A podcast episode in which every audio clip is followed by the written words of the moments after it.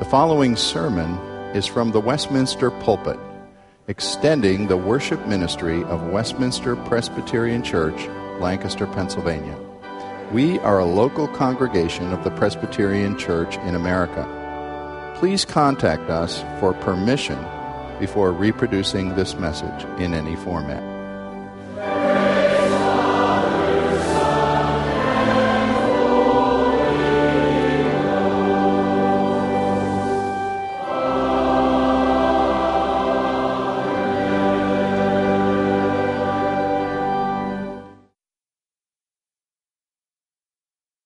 Continuing to think today on the theme of messages we've been looking at after death, what?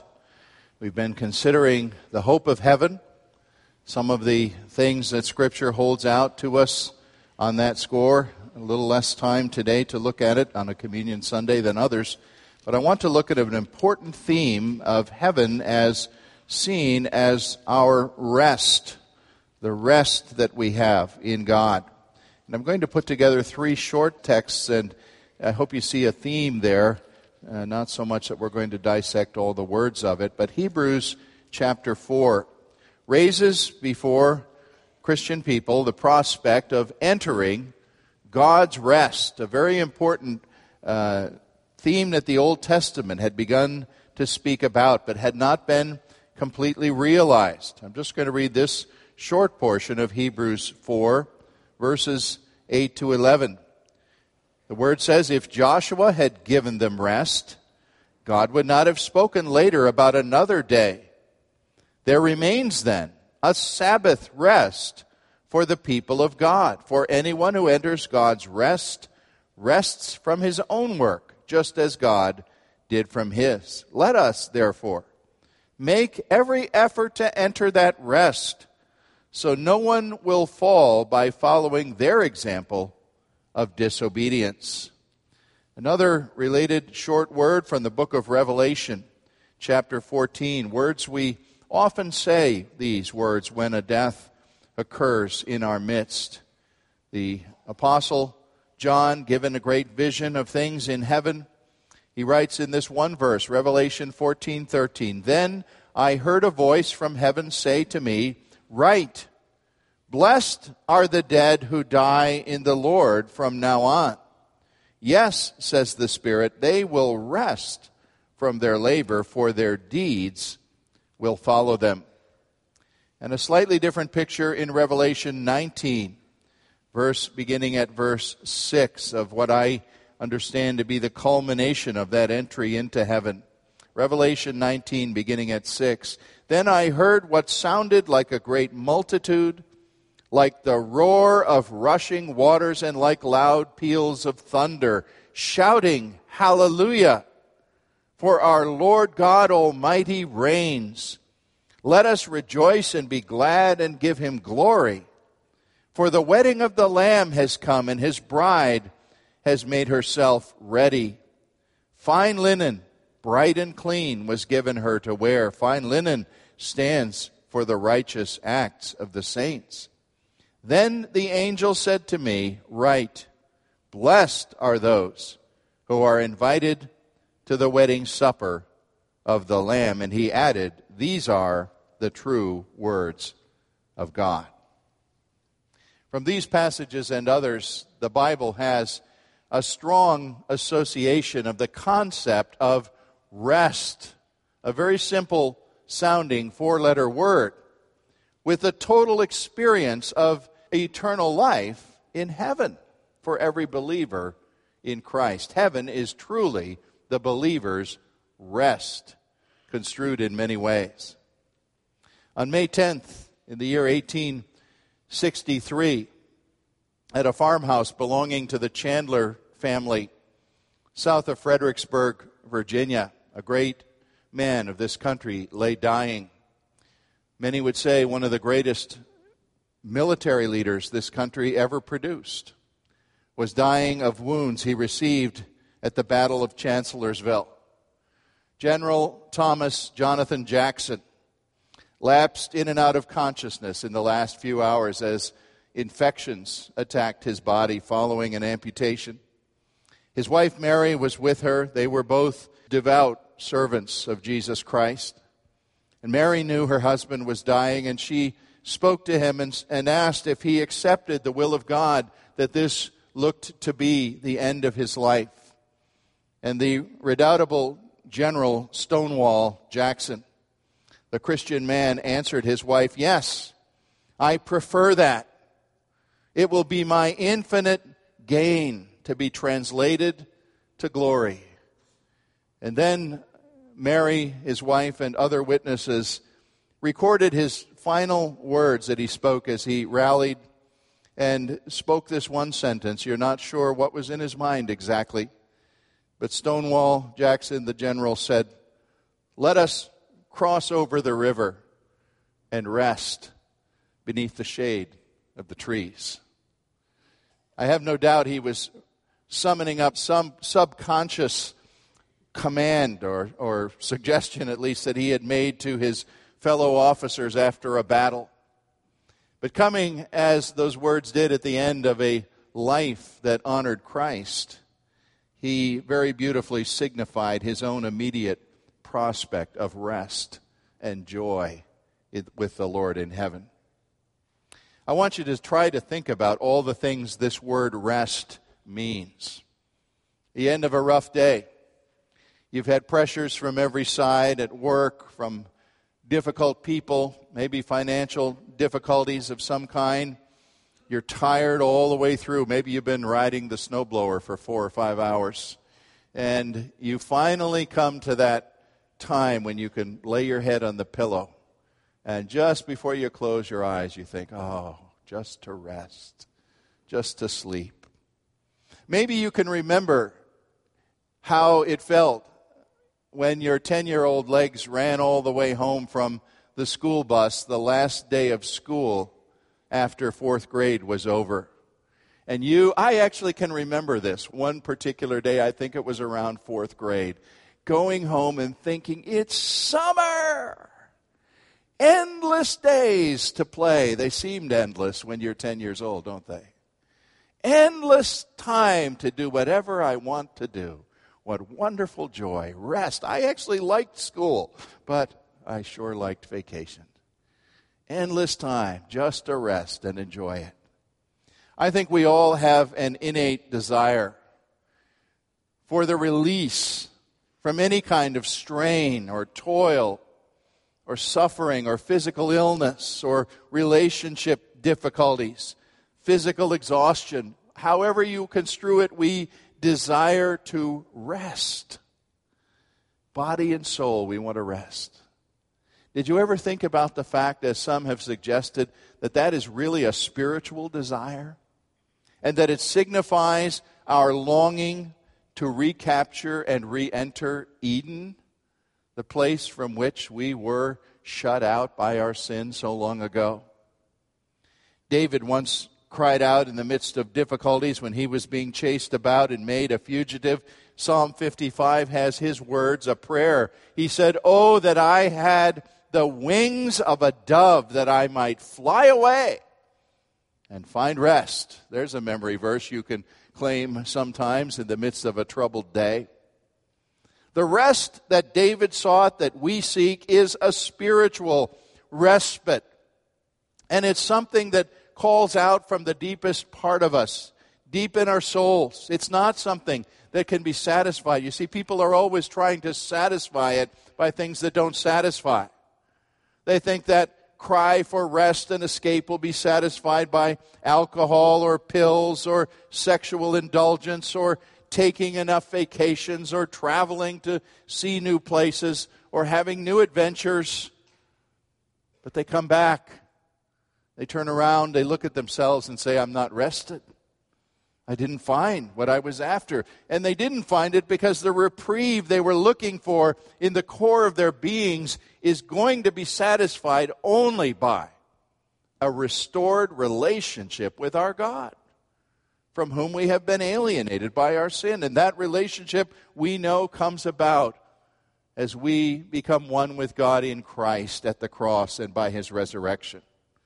And it is a relationship that can be called rest Because in the new heaven and the new earth, in our glorified bodies, the Christian is going to find the satisfaction and the peace that he seeks now or that she longs for this day, today. Well, first of all, today, with a shortened time to look at this, I want to ask you to think about biblical rest as a term loaded with hope. This is a term that the Bible develops thematically from its beginning and brings to a climax near the end of the scripture. Genesis 2 has the foundation for the subject. As we read about God resting from his creation labor.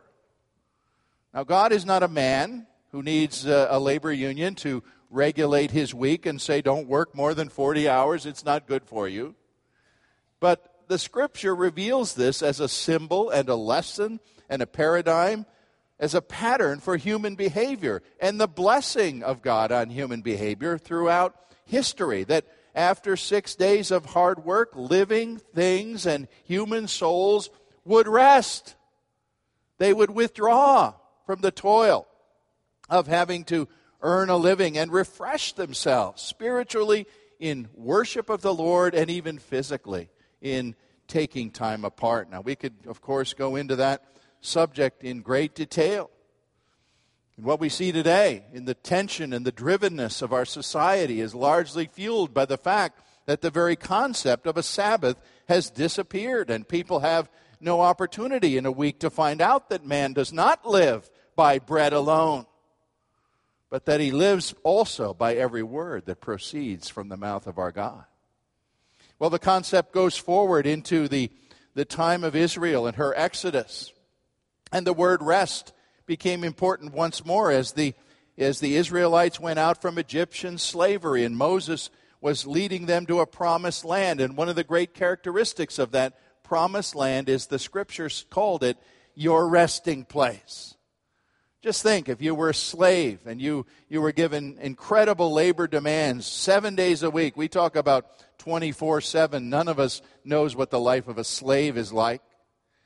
And the Israelites are being taken out of that condition and we're being told, I'm going, I'm taking you to a land that will be your resting place. Deuteronomy 12 speaks of it that way. But instead of finding that, of course, we know Israel doubted God, rebelled against Moses, did every way they could to resist what God was doing, and so they were consigned to 40 years of restless, no rest, wandering. And then, even when they entered the land, they disobeyed and, and didn't follow God's commands, and the land itself was not fully the place of blessing. Because there is no complete rest for spiritual rebels. Well, later on, as the kingdom had been built up many centuries later, David and Solomon were kings over Israel in the height of, of God's blessing, and some of that promise of rest was visibly seen. Politically and economically, the borders of the land were secure, the, the uh, economy was thriving. And it w- could be said that under David, and especially later under Solomon, that Israel rested from her enemies. That they didn't dare attack anymore this secure and strong country. Well, of course, it didn't stay that way. And Solomon's sons and others turned the land that God had called a place of rest into a place of unbelief and fighting and all kinds of difficulties until the spiritual degradation of it brought a promise out of Psalm 95 in which, in the, the words of God Himself, He said, Of those who would doubt Him and who would not trust Him, they will never enter into my rest. And so you see, by that time, it, it, was a symbol of everything that it meant to belong to God and be at peace with Him, to know His rest. Therefore, it's no accident in the choice of words that Jesus took in a famous statement of invitation in Matthew 11. Jesus, I fully believe, knew that whole history of the Word, that entire concept of entering into God's rest when He said, to those who would be his disciples Come to me, you who are weary and burdened down, and I will give you rest. There was no idle invitation. In fact, the word burden that he used there in the Greek is a word that some would say uh, speaks about a ship's cargo, the unloading of an entire load of freight from a ship. Jesus said, Come and let that kind of a burden be unloaded on me. I will give you the rest you seek. He was promising us that same oneness with God, peace with God, delight in God, security in God, refuge in God that the Old Testament had been building up to all the way through, but people had not entered into. And therefore, we have a chapter like Hebrews 4 following that up. This is a very fast sketch of this concept across Scripture. But Hebrews 4 tells us that Joshua, the, the conqueror who took them after Moses into the promised land, into the place that was supposed to be the resting place, didn't lead them to rest, says Hebrews 4. They didn't get it under Joshua. And so we're told here now the prospect of entering this is still held out to the true people of God, all people who will come the way that Christ invited them to come. Come by Christ, come by trust in Him. Him who died to pay your, your ransom penalty and to buy you out of sin and to give you new life, resurrection life, like His own. And so there's a sense in which Hebrews says, there yet remains a day of Sabbath rest, a great consummation of this whole thing. And it's looking forward to our heavenly experience of the full blessing of all that it means to be at rest in our God. Does this have some sense in which you can taste what this is talking about as a Christian? I hope so. I hope you can say, well, I live in the same strife torn world. I have a difficult job where people are upset with me and, and I'm under deadlines and pressures and I, I don't feel restful a lot of the time. You might say that, but you say, but wait, I can say, I'm at peace with God. My sin problem, my sin burden has been unloaded unto Jesus Christ. And there's a certainty about how I stand in relation to eternal things. I'm forgiven. I'm God's child. I already know in this life the peace that passes all understanding. I am not a captive. I am not a slave to the worrisome, angry spiral that I see in people all around me. You see it in road rage. You see it in, in so many ways today. People are angry. People are tense. People are on a hair trigger. They're not at rest. And they're ready to strike out all the time. Have you begun to taste what it means to have God's Sabbath rest because you know Jesus Christ? That's who this table is for today, those who already rest in Him. Now, quickly, in the second place, I want to speak about uh, filling this in a little bit. And oh, I could, I could do so much more than I have time for. But I just want to give you some practical images or suggestions of what heaven's rest really bodes for us.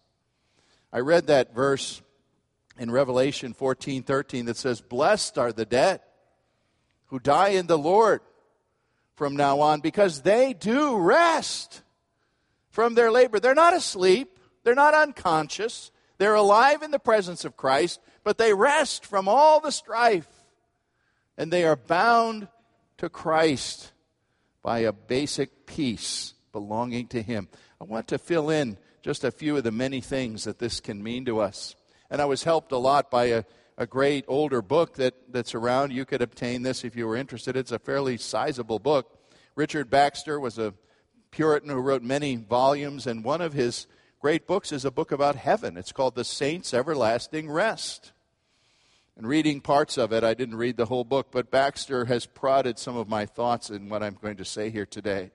As he talked about a life of satisfaction and enjoyment and meaningful engagement with God in Christ in eternity. And talked about the fact that there are no waves of unrest that can toss us around there any longer. For example, we won't struggle against sin anymore. Isn't that a great thing?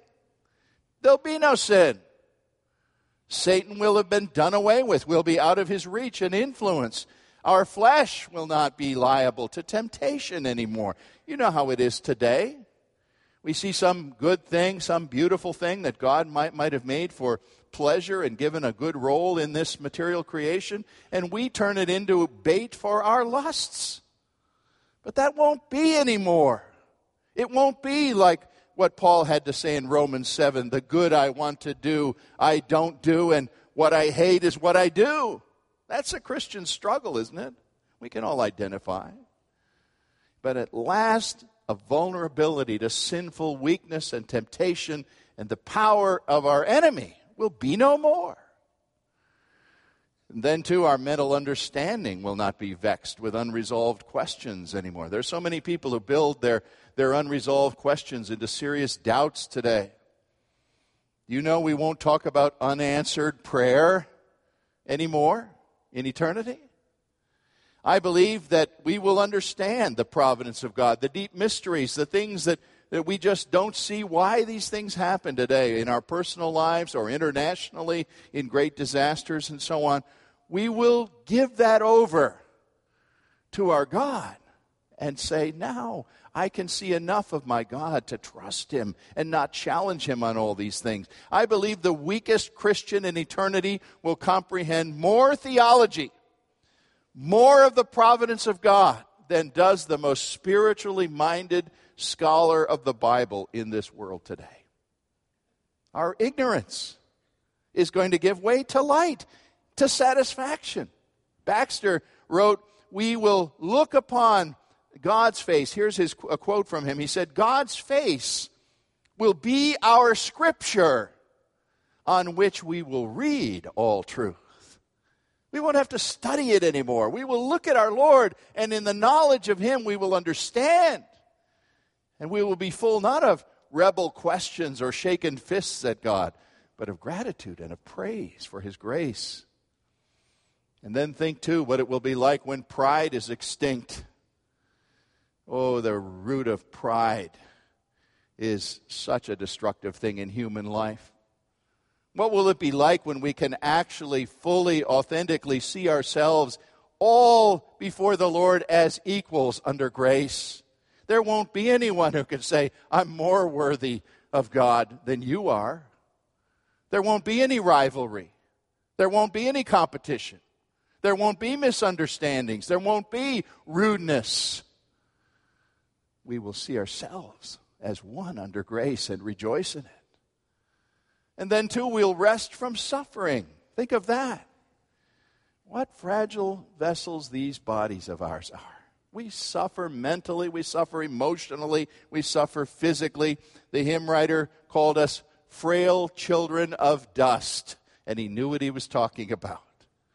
Just imagine uh, the resurrection body is so far beyond anything we can get a hold of because it will be free of disease and headaches and sore muscles and injuries and disabilities, free of death. Death will be over with. And heaven, as we've said before, has no cemeteries, no hospitals, no oncology labs. Praise God. And we'll rest from persecution. Think of that. There'll be no one in the eternal kingdom of God who will mock or sneer at Christians as the loved ones of God. They won't be there. There'll be no one there to create persecution. And think also of what it would mean to have a rest from all the divisions and the family arguments and the misunderstandings that divide Christians from one another on the earth today. I have a great truth to tell you, folks. In heaven, there are no Presbyterians. But there also are no Baptists, and no Methodists, and no Episcopalians, and no Lutherans. All of these things that have divided us over the ages, these secondary considerations where we maybe don't understand or we think some other Christian is authentically wrong in the way they see the scriptures, they're all going to go. And we'll be one people. One people of God in Christ of every language and tongue and tribe and skin color, rejoicing before our God. You know, today, every serious Christian ought to be burdened for evangelism of people he knows. And there's a sense in which we have unrest even in this area the area of the fact that there are people we know and love and care about who don't know Christ. And we pray for them and we try to witness to them and influence them. And we're not restful, not knowing that they are not in Christ. But do you realize that there will be a time when evangelism will be done? and when anxiety for others' souls will be done, for eternal destinies will have been resolved and decided. Some suggest when we look at Revelation 14 13, and it says that the, those who have died in Christ, their works follow them, that one of the meanings of that, at least, and maybe one of the stronger meanings, is our influence, the work we have done to influence others for the kingdom of God, to pray for them, to witness to them, to maybe just model for them what it means to belong to Christ. And is it not possible that many of us are going to actually be quite surprised in that kingdom to find out what those works of influence and prayer and witness have brought about as others are there as a result and a fruit of our efforts? Well, we could try to take this in all morning long and we wouldn't succeed. Who of us could say that of any one single day in the year that you, you know that you had a day that was a day of complete, absolute rest in every way physically, mentally, emotionally, spiritually, a day of just total delight and rest? I, I don't think most of us would claim that because we can't even imagine it. And so, how can we imagine day upon day and eternity unendingly, entirely at rest? Richard Baxter wrote of it with ecstasy, and he said, Oh, happy day when I think of the rest of the saints in glory. He said, There, there will be but one God, one Christ, one Spirit, and we will enjoy one pledge of justifying grace in the blood of Jesus. We will fill one church and have one enjoyment forever and ever. I tack on to this today, and it may seem unrelated, but I think it is not, a concluding idea. And that's why I read from Revelation 19 for you. I believe that one of the other pictures the Bible gives us of that rest, of belonging to Christ, of being one in Christ, of being at peace in Christ, is the image of what the Bible calls the marriage supper of the Lamb. The Bible's a show and tell book. It knows that we, we can't do everything on the intellectual plane. We need things we can visualize. So it gives us this picture when we, as believers in Christ, sit at the Lord's table and have these emblems of a great feast of belonging to the Lord. It's a pledge of a feast that is coming. You say, in and of itself, these these little bits of food and drink aren't very much, but they are pledges of what is coming, of the great feast in which the Lord will welcome his own people into his presence. Isaiah 35:10 has a marvelous picture of that, I think, when it says, "The ransomed of the Lord will then return. They will enter Zion with singing." And everlasting joy will crown their heads, gladness and joy will overtake them. Sorrow and sighing will flee away. There are many good books on the subject of heaven. Richard Baxter wrote one hundreds of years ago, one written in recent time. Some of you have asked me what I think of this book. I think a lot of it is a book simply called Heaven by Randy Alcorn. Very fine book if you're interested in looking that up. And Randy Alcorn exhorts us in a way that I would give to you when he says this we need to stop acting as if heaven were a myth or an impossible dream or some endlessly dull religious meeting. Heaven is no distraction from real life, said Alcorn. It is the realm we were made for. So let us embrace it with contagious joy and anticipation. I've never been to heaven, nor have you. But I anticipate it. I actually long for it because it's part of my spiritual DNA. And until I am there, I will not know that I'm finally home. And even today, I live differently. because I live this life and realizing every day is just a dim copy of the great rest God is going to give me in Christ one day. And that weighty prospect of being at home with Him keeps me moving forward. My home keeps me moving forward, where at last I'll be at rest in my great Savior. I pray you will have this hope lively and fresh and burning within you. And our Father, as we are at this table now, as we approach it in faith, as we come confessing sin and looking to you, we would just think of the tremendous inaugural banquet that will greet us when we finally come into our rest. How we thank you for Jesus. And may the peace that he brings beyond understanding come to us even now as we know he is with us and will be until that final and wonderful day. In his name we ask. Amen.